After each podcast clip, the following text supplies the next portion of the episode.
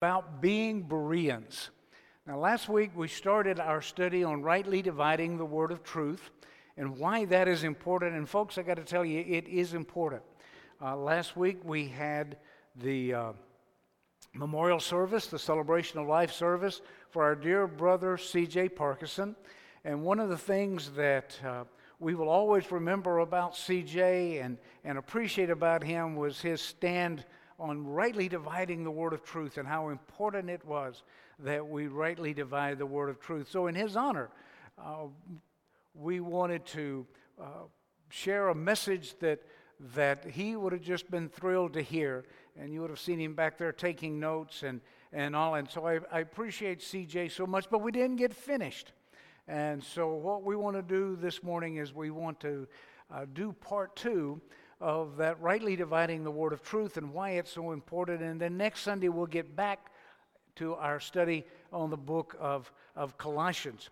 Uh, and like I said, we've entitled this service, uh, this sermon uh, is Being Bereans because it's important that we be Bereans. And what we mean by that is a group of people in Acts chapter 17 that when Paul came in with his message, with the revelation of the mystery, with the truth that the Lord Jesus Christ had provided and given to him, that special revelation, um, God's word tells us that, that they searched the scriptures daily to see if these things be so.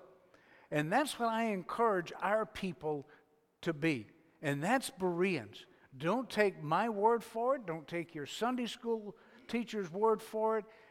Uh, Study God's Word. Be Bereans and search the Scriptures.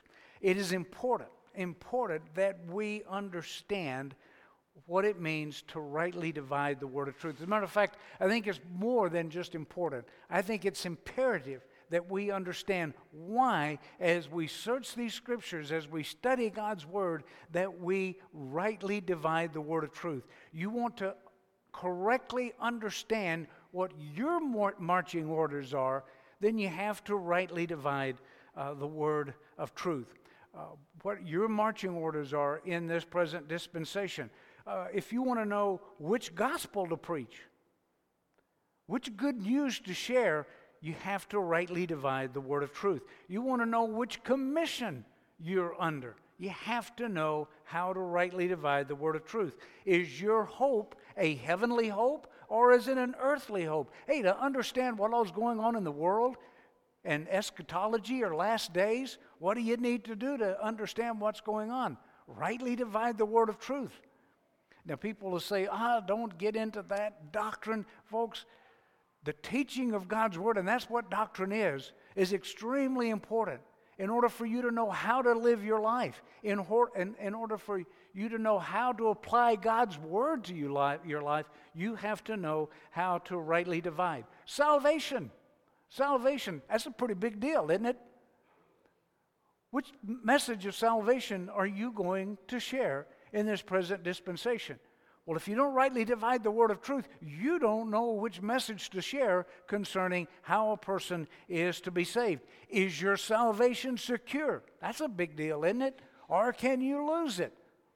So you find out the truth of that when you rightly divide the word of truth. Um, prayer. Prayer. What about praying?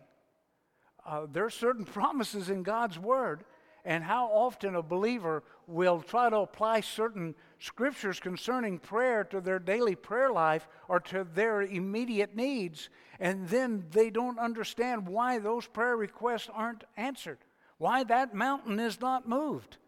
And the answer has to do with rightly dividing the word of truth. When we meet, hey folks, how come we didn't meet yesterday? Yesterday was the Sabbath. How come we didn't meet yesterday on Saturday? Why are we meeting today on Sunday? We're going to talk about that in a second. Are we under law or are we under grace? What does it mean that we're no longer under law, but we're under grace? What about baptism? What about baptism? We're going to look at that briefly today. Uh, which baptism is for today? Is it water baptism? Is it the one baptism, the Spirit baptism? See, you're not going to get a correct answer if you don't rightly divide the word of truth. So, circumcision. All of a sudden, circumcision was, was extremely important. Matter of fact, if uh, as a Jew, if he weren't uh, circumcised, he was to be considered an outcast, and he would have no claims on the nation of Israel and the promises, uh, the covenant promises of God, if he was not circumcised. Yet Paul comes along and says circumcision avails nothing. What in the world is going on? Well, the answers are clear when you rightly divide the word of truth. And all the seemingly, and there are none, contradictions are out the window when you rightly divide the word of truth. Things that seem to be inconsistent, conflicts, are answered when you rightly divide the word of truth. How important then is it that we rightly divide? Uh, and, and, can I share a brief testimony with you? Why I think it's so important. Uh, two, two testimonies. Uh, one, I remember when I came to know the Lord in a, in a Southern Baptist church, and the pastor there was very dispensational, Acts 2, godly man, and, and um, loved him dearly. And I went off to a Bible college in Tulsa, Oklahoma. There was an independent Bible college, but I had a little bit of dispensational teaching from, uh, from this, this pastor. Um, went off to Bible college, and the school was an independent Bible college. And man, we, you talk about a mixture. You talk about everything there from Pentecostals to Church of Christ to Christian Church to a whole bunch of Baptists to Methodists. To, I mean, they were all there. And they were all put into this pot and kind of stirred up. And who knows what kind of doctrine you're going to come up with. But I was, uh, I, I, you know, Faye and I were put there in the middle of all these, these kids. And uh, I remember, I remember going to a Christian church uh, with a group of, group of folks and listening to their doctrine of baptismal regeneration. You had to be baptized to be saved, and and you know listening, uh, going to a Pentecostal church. thanks, but no thanks. But went to one. Scared me, but I went to one. Uh, but I remember praying, Lord, I am so confused. Here's what I know I desire to do is to teach your word in truth. I remember praying, Lord, I'd rather have my tongue cut out. I'm thinking back now, that was a little collegey, you know, you know how we were back in those days. But I really meant it at the time.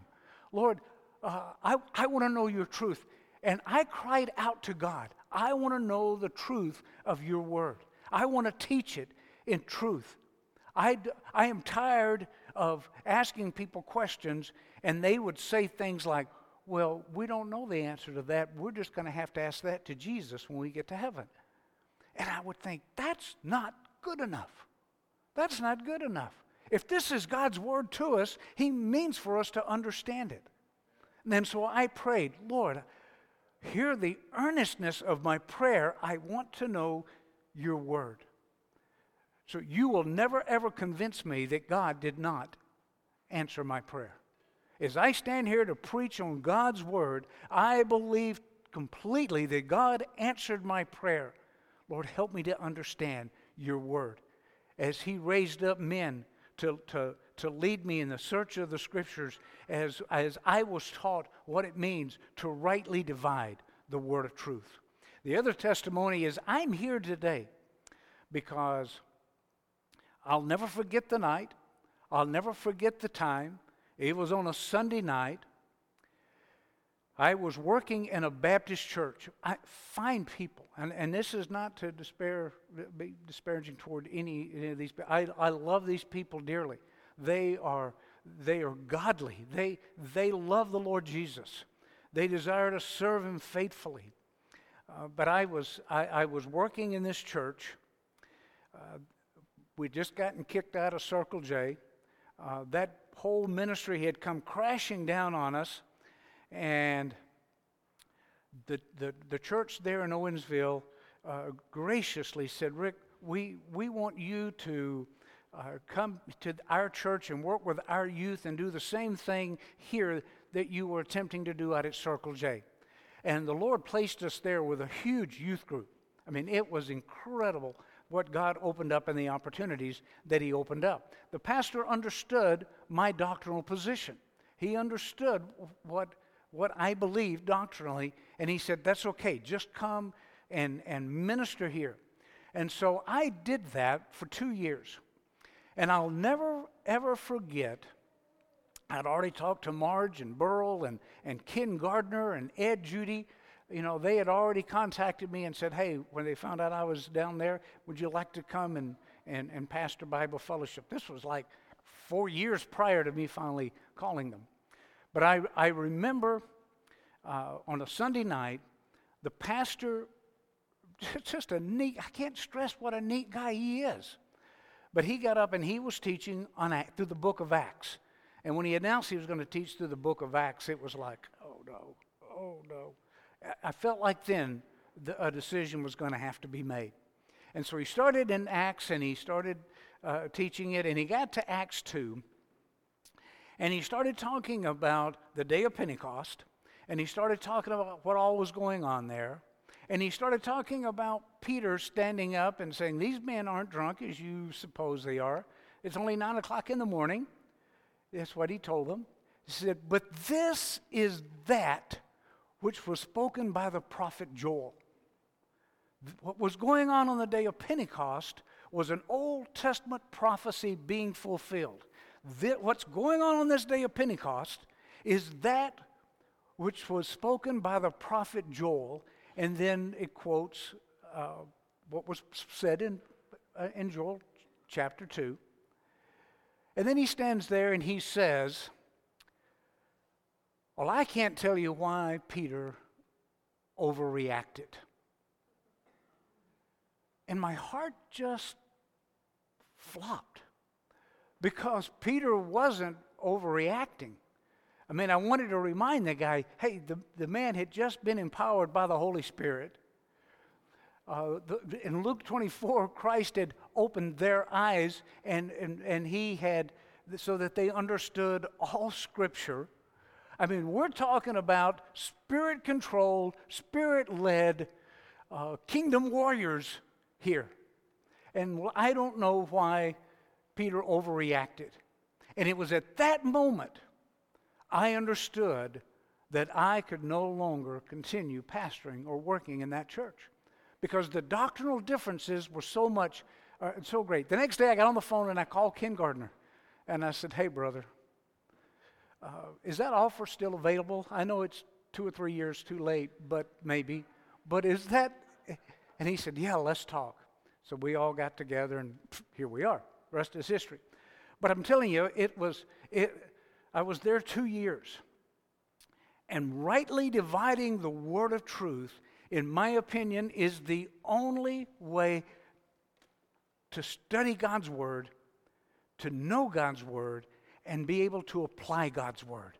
That's why it's so important that I stand here and share this with you this morning. First of all, as we learned last week, the Bible tells us to, right? Turn with me to 2 Timothy chapter 2, verse 15. The Bible tells us to rightly divide the word. So if the Bible tells us to do it, then we need to do it. I want to reemphasize as you're turning. We believe all the Bible. Amen? From Genesis to Revelation, this is the inspired, complete Word of God. We stand on this as being the complete Word of God. But I want to emphasize not all of it all of it is for us, but not all of it, uh, not all of it is to us. You got to understand it's not all to us. And if you think it is, then we're going to have a snake handling ceremony for anybody that desires to do that. And I happen to have some poison. What did I do with that? If you think it's for us, then why don't you handle snakes? Why don't we drink poison? We don't. And for very good reason. Very good reason when we're going to look at, at that. So that right there tells you, yeah, that all the Bible is for us, but it's not all to us. There was a specific point to that promise by the Lord to the apostles that during the tribulation, during their ministry, those things are not going to have an influence or an impact. And Paul, being the apostle to the Gentiles, those things applied to him too when he was snake bitten and he was able to shake it off. Yet that's, that was all part of it. But the 12, that was an authoritative uh, act on the Lord's part for, for them. So this morning we're going to study rightly dividing the word of truth and how that it's imperative that we know which gospel to preach, which commission to follow. See, God's word says, Go ye, go ye therefore. And folks, I encourage us, we go therefore. We are to do that. Go ye therefore. But when you go, what do you say? When you go, what do you preach? What do you, when you go, what do you stand for? That's where rightly dividing comes in. Go ye therefore and drink poison? I don't think so. Go ye therefore and sell everything you have and give it to the poor? Whew, aren't you glad that doesn't apply today? Amen. But that's what God's word says to do. 2 Timothy chapter 2, verse 15 study to show thyself approved unto God, a workman that needs not to be ashamed, rightly dividing the word of truth. Rightly dividing the word of truth. Orthotomeo is the Greek word there for, for rightly dividing. It means to cut with precision. It means to slice appropriately. A lot of people will say, well, no, you just translate, translate that. Uh, study to show yourself approved unto God, a workman that needs not be ashamed, handling properly the Word of God. Well, I'm all for handling properly the Word of God, but the way you handle properly the Word of God is you slice it appropriately. You slice it the way God desires for you to slice the Word of God. You cut it in the, in the proper way. You rightly cut the Word of God. It has to do with dividing properly. And it's and why? Why is it important that we rightly divide the word of truth? The next verse tells us. So basically, that you shun profane and vain babblings. Hey, without studying the word of God, from a rightly dividing viewpoint, you're not going to be able to avoid those profane and vain babblings that you hear so much of in so many, so many churches.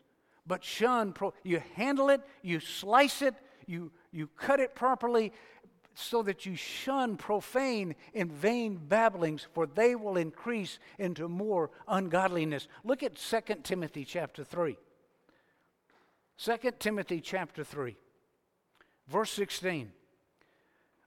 All scripture is given by permission, I mean, all, all scripture is given by inspiration of God and is profitable for doctrine, for reproof, for correction, for instruction in righteousness, that the Son of Man be, may be perfect, thoroughly furnished unto all good works.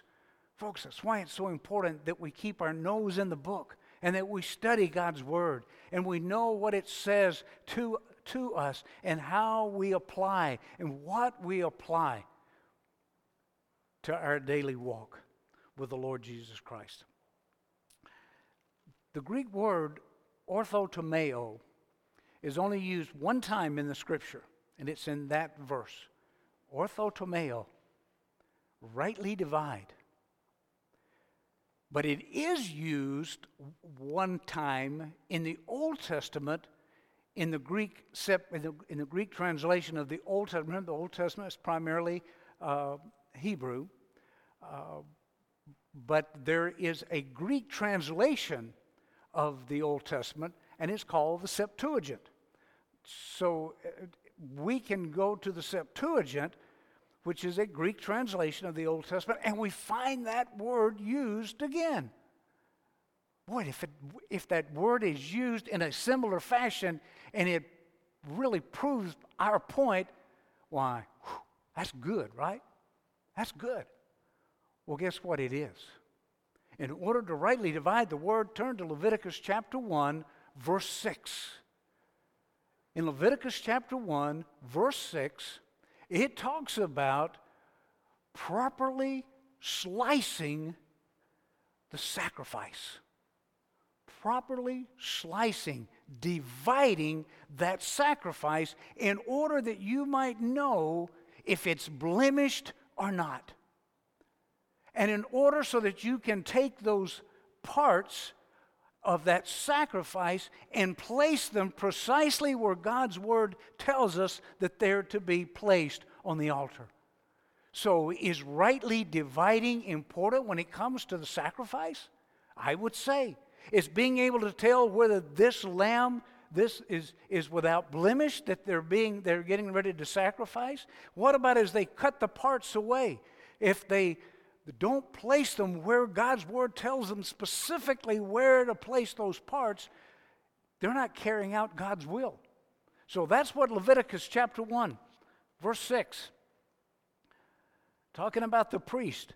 And he shall flay the burnt offering and cut it into his pieces. Guess what that cut it is in Greek? Orthotomeo. Only other place it's used. And the sons of Aaron the priest shall put fire upon the altar and lay the wood in order upon the fire. And the priest, Aaron's son, shall lay the parts, the head and the fat, in order upon the wood that is on the fire which is upon the altar. You can study that and you can read through there, and it talks about the importance of that sacrifice. Do you think that properly handling properly slicing that sacrifice was necessary. Oh, this part can just go here. Oh, if that part fits there. You think that's the way God would want it? Or do you think He wanted it to be placed exactly where He wanted it to be placed?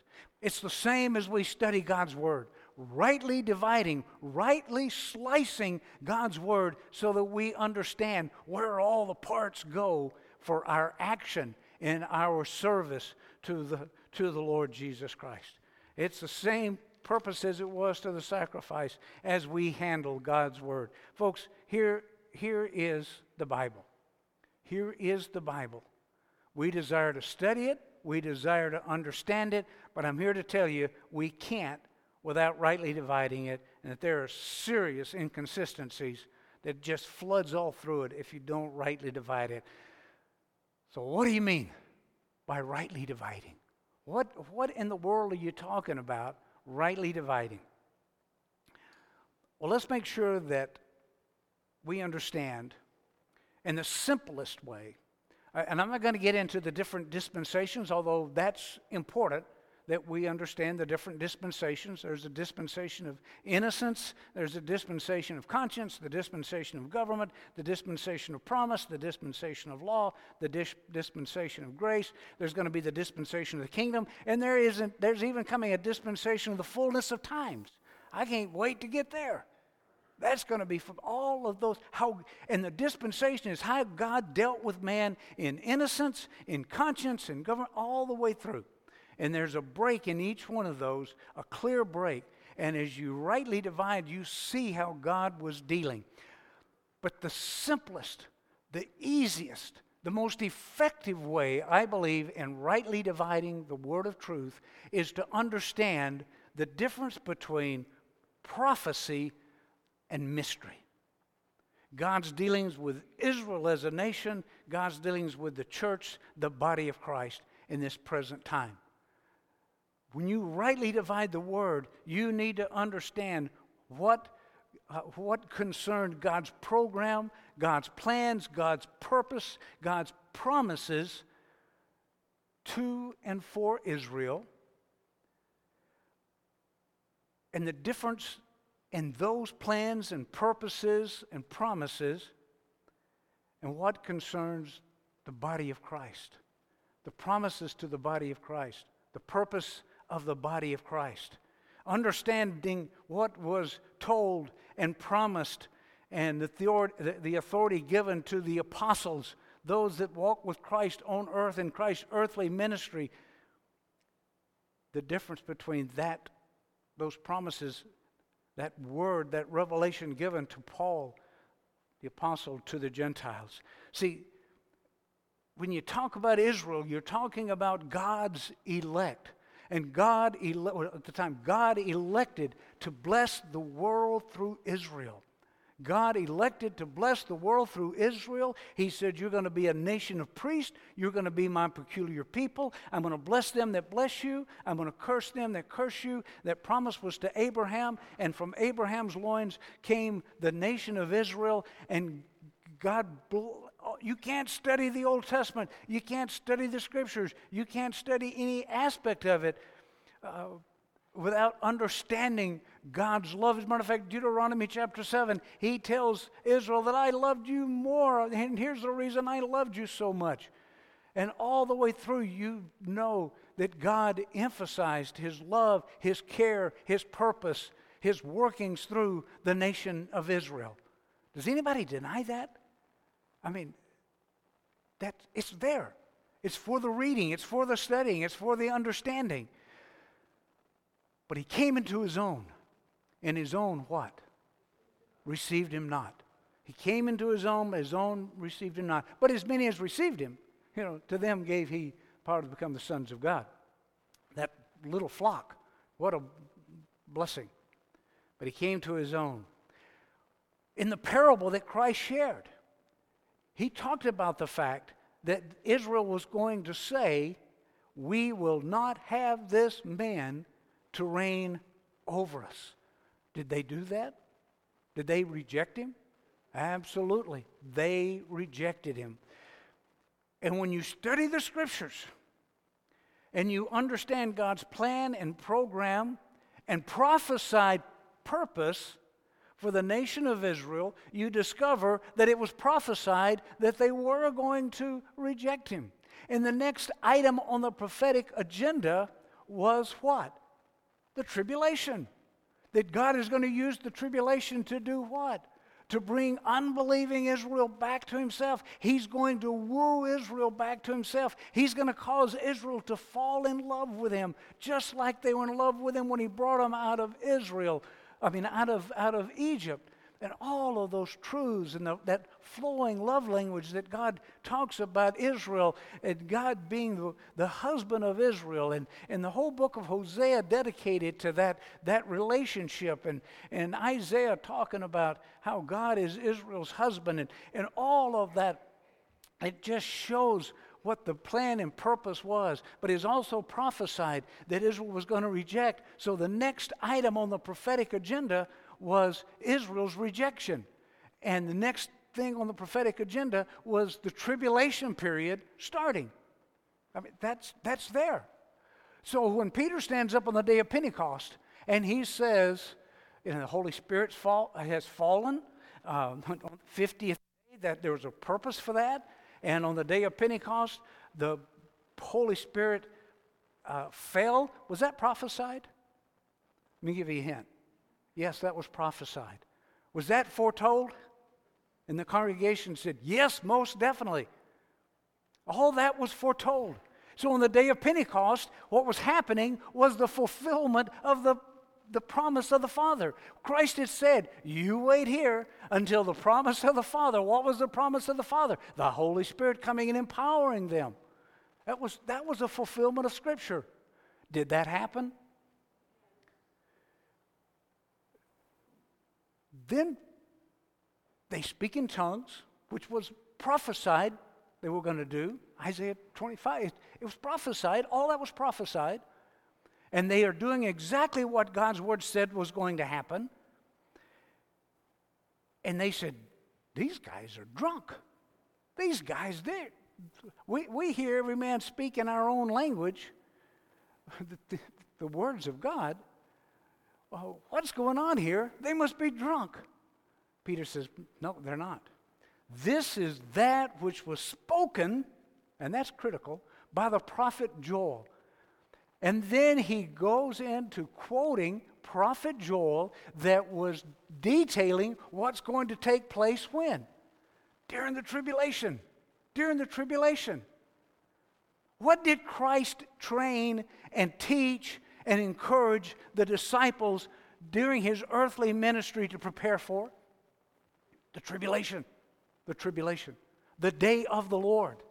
When he says, Take no thought of what you're going to wear, what you're going to eat, uh, where you're going to live, your Father in heaven knows you have need of these things. You just seek ye first the kingdom of heaven. All these things are going to be added unto you. Because the tribulation was supposed to start to sell everything you have and give it to the poor. That's exactly what they do in Acts chapter 4. They are expecting the tribulation to take place. They were preparing for that tribulation period. So when Peter stands up and says, This is that, which was spoken by the prophet Joel, he's preparing them for the tribulation, letting them know that this was prophesied truth. In chapter 3, he tells them that what they need to, or in the last part of chapter 2, they, they hear all about that. Chapter 2, they hear that the, the one that they crucified, the one they murdered, the one they hung on a cross, he's alive. What? He's alive? What must we do? What must we do? what does Peter say? Repent and, and remember, he's talking to a covenant people. He's talking to a group of people who already have a relationship with God. They've fallen away. They're not where they need to be, that nation of priests, but they have a covenant relationship with God already. And he's already told them, you need to be born again See, we're made new creations, by the way, and that's a whole other sermon. We'll get into that one day. But you, you need to, Israel, you need to be born again. You, you need to repent and be baptized for the remission of your sins. And when you do this, the Holy Spirit's going to fall, and it's and, and what the blessings are going to come. In chapter 3, again, he tells them to repent. Why? in order for the kingdom of heaven shall come from the presence of the Lord. Was the Lord the Messiah? Was Israel's hope the Messiah? Was Israel's hope the, the kingdom being established on earth? Absolutely. that was their hope. That's what Peter was telling them all doing all during this time. But Israel does something very interesting. They said, We'll not have this man to reign over us. Every, every, what's happening in the Gospels, what's happening in early Acts, it was all a fulfillment of Old Testament prophecy, Old Testament teaching.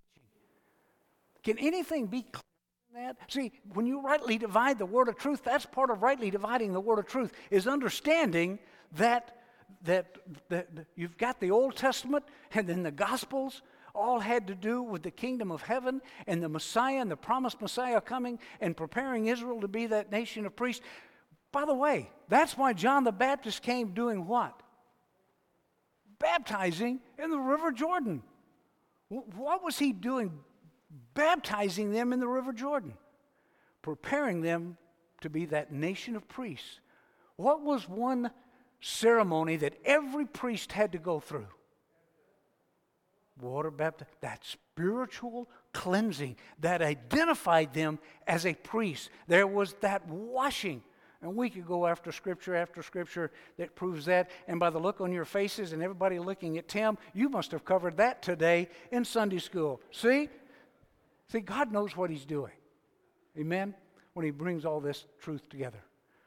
See, so you, you, you had uh, during that time, John the Baptist came preaching, Repent, for the kingdom of heaven is at hand. Repent, for the kingdom of heaven is at hand. Why was the kingdom of heaven at hand? Because the king was at hand. The kingdom of heaven. When Christ taught him to pray, Our Father who art in heaven, hallowed be thy name. Thy kingdom come, thy will be done on earth, on earth as it is in heaven. What was Israel's hope? An earthly kingdom to be established the, you read the scriptures nowhere in the scriptures was israel ever promised a place in heaven their hope is an earthly kingdom with the Messiah ruling and reigning. And that's exactly what was happening here during that, that time. So we, we, we have John the Baptist, we have the Gospels all being taught concerning that promised kingdom, whether it be Matthew, Mark, Luke, or John. Oh, and by the way, and, and, one of the things on Wednesday nights, we get the best questions, really the best questions. This past week, somebody asked about the, bas- the, blaspheme, uh, the blasphemy of the Holy Spirit. Well, that's kind of what was going on uh, when in, in, Acts chapter 7. I, I, believe firmly when Stephen was stoned. Remember in, in Mark 3, the, the Lord says, All manner of sin will be forgiven except what? Blasphemy of the Holy Spirit. And the blasphemy of the Holy Spirit is, is pretty much rejecting. Christ said, you can, even, you can even blaspheme the Son, but don't you blaspheme the Holy Spirit. Well, in Acts chapter 7, uh, we have Stephen being stoned. And in Acts chapter 6, we have a description of Stephen. One of the things it says about Stephen is that he was a man full of the Holy Spirit. He was a man full of the Holy Spirit. And it said to look upon his face was to see an angel. It was that real. And in Acts chapter 7, when he preached that sermon to those hard hearted uh, Sanhedrin, those, those that, to the leaders of Israel, what was their response? They stoned him. They gnashed upon him, they stoned him. So, what we have is we have Israel committing the blasphemy of the Holy Spirit. They've rejected the Father, they've rejected the Son. Crucify him, crucify him. Now they're rejecting the Holy Spirit as they're rejecting those words that Peter is sharing with them. And what do we see? We see Christ standing. John, uh, Stephen looks into heaven and he sees Christ standing at the right hand of the Father. Folks, I, have heard all sorts of crazy explanations. Let me tell you one of them that's not an explanation. That was not the Lord there standing and waiting to receive the first martyr. What he was doing was standing in judgment of the nation of Israel. Every scripture in the, in the Bible where the Lord is standing, every scripture without exception, where the Lord is standing, it's always in judgment always in judgment. When he is at rest, like he is now with us, seated with him in the heavenlies, that's, then that's at rest. But when Stephen looked up and he saw Christ standing at the right hand of the Father, and they didn't like that, and they rushed on him, and they really stoned him at that point. That was a turning point for the nation of Israel. They were being judged. They were committing the blasphemy of the Holy Spirit at that very moment, I believe. After Acts chapter 7, we are introduced with some, to somebody. Who are we introduced to? Saul of Tarsus. What is he doing? He's breathing out threatenings, he's breathing out slaughter. He's doing all sorts of things to the kingdom believers. All sorts of things are going on.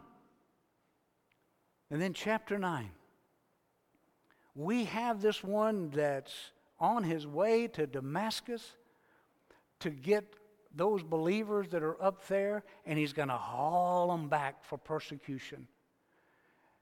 And God, in his infinite grace and mercy, does something incredible.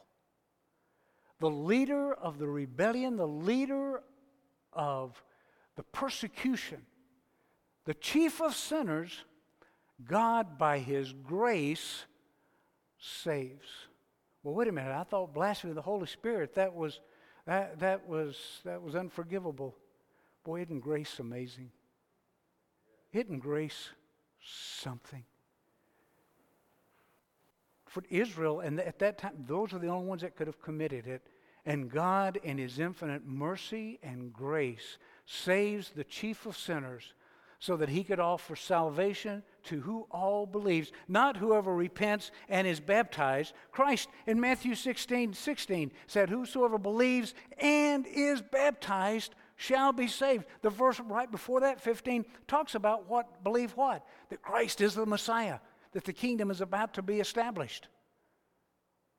So the whole, all of the scripture was about Israel. Prepare to be that nation of priests. Prepare to be that holy nation. Prepare to be that nation. God has already told them that salvation was of the Jews. Christ had already said, salvation is of the Jews. It was, it was all there. Be that nation that God has called you to be. Israel, God is raising you up. He's elected you to be that nation of priests. Oh, your job is to share with the rest of the world the good news that the Messiah has come, that he, he as a lamb before shears, he, he's gone to the slaughter, he's, he's died. He's resurrected now based on the death of Christ and his resurrection. The kingdom is being offered to you. Believe today that Christ is the Messiah and he'll come again. In my Father's house are many mansions. If it weren't so, I would have told you. I go to prepare a place for you, and if I go and prepare a place, I will come again and receive you into myself, that where I am, there may you, there may you be also. What's his Father's house? Study the Scriptures. The only place it ever talks about God's, uh, God's Word, about the house of God, was what? Okay, the temple. It was the temple. In my father's house are many rooms. Apostles, you get to live there. Anyway, we're going to, to make this a third if I don't go on. Third series. Well, when you study God's Word, you understand how important it is that we rightly divide the Word of truth and we distinguish between God's calling and purpose for that special nation that he called out of Egypt, that he gave the oracles of God, he gave the law to, he told them how to worship me, he told them what his requirements were. You, you understand that, then you also understand that revelation that he gave to the Apostle Paul. Look, look at Ephesians chapter 3. We, have read this so many times, you all probably already know it by heart, at least I hope you do. But I'm just going to read the one because there's other places. But Ephesians chapter 3, verse 1. For this cause I, Paul, the prisoner of Jesus Christ, for you Gentiles, if you have heard of the dispensation of grace of God which is given me to youward, how that by revelation he made known unto me the mystery. What's a mystery? It's a hidden secret. It's a hidden secret it, and it's not like, okay, there were clues in the Old Testament. It, we're not talking about a Sir Conan Doyle mystery. We're not talking about something that Hercule Poirot or Mrs. Marple could have figured out. There, there, that's not that kind of mystery with a trying to figure out who did it. It was hid in God. There were no secret clues planted in the Old Testament concerning what God was going to do by His grace how that by revelation he made known unto me the mystery, as I wrote before in a few words, whereby when you read, you may understand my knowledge in the mystery of Christ. Verse 5, underline it, memorize it, understand it, which in other ages was not made known unto the sons of men, as it is now revealed unto his holy apostles and prophets by the Spirit. What is that? That the Gentiles should be fellow heirs of the joint body. Joint body, Jews and Gentiles. Not talking about Israel as a nation to be blessed, but the creation of a body. Ephesians chapter 2 talks about how the two are going to be made one new flesh. It's referring back to that of the same body or the joint body and partakers of his promise in Christ by the gospel. The, his promise in Titus 1 2, the promise of God is eternal life through Christ. And what God had intended all along was to offer salvation by his grace through his, his mercy. And folks, there's so many distinctions. I'm just going to, in the time we have left, I want to go over just a few. I'll make this quick. Prayer. Prayer. John chapter 14, verses 13, verses 14. Tim, put that up there real quick. John 14. And whatsoever you shall ask in my name, that will I do, that the Father may be glorified in the Son. Is that Scripture? That's Scripture. If you ask anything in my name, I will do it. Is that Scripture? That is Scripture. You ever ask something in Jesus' name and it not done? Look at, look at John 16, verse 23. We may have to postpone Colossians one more week. 16, verse 23. And in that day you shall ask me nothing. Verily, verily, I say unto you, whatsoever you shall ask the Father in my name, he will give it to you. Wow. Is that scripture? Absolutely. So, what is the answer? You rightly divide the word of truth in order to get the answer. Uh, look at Matthew 18 19. Ooh, I, I get this all the time.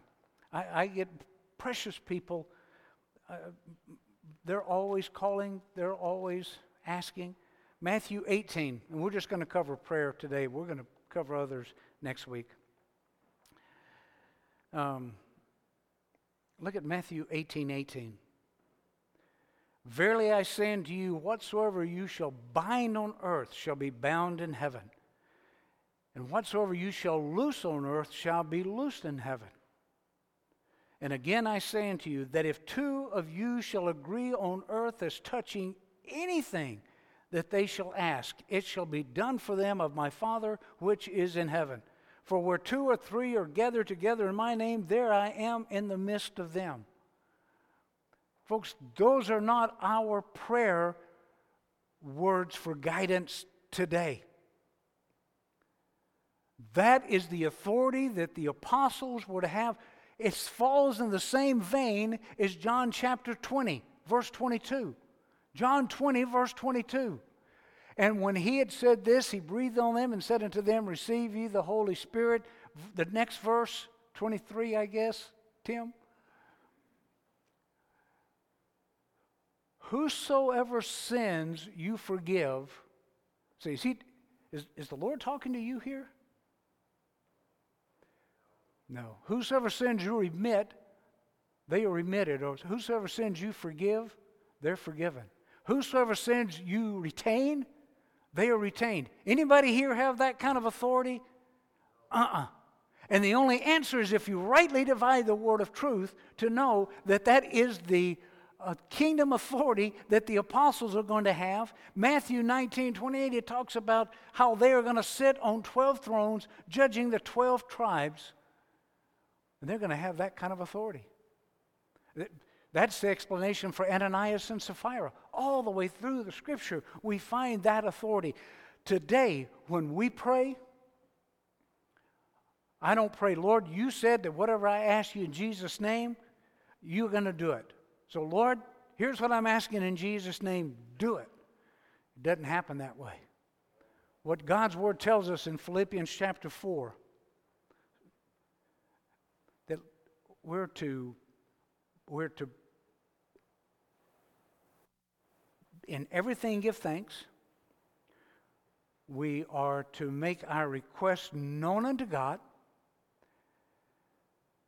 and he is going to give us the peace that passes understanding there is no place no place where it says you make your request made known unto god and just watch him go to work just watch him get it done the thing that you can claim is when you pray, Lord, I, you have that specific request. And I, encourage, I don't care what your prayer request is.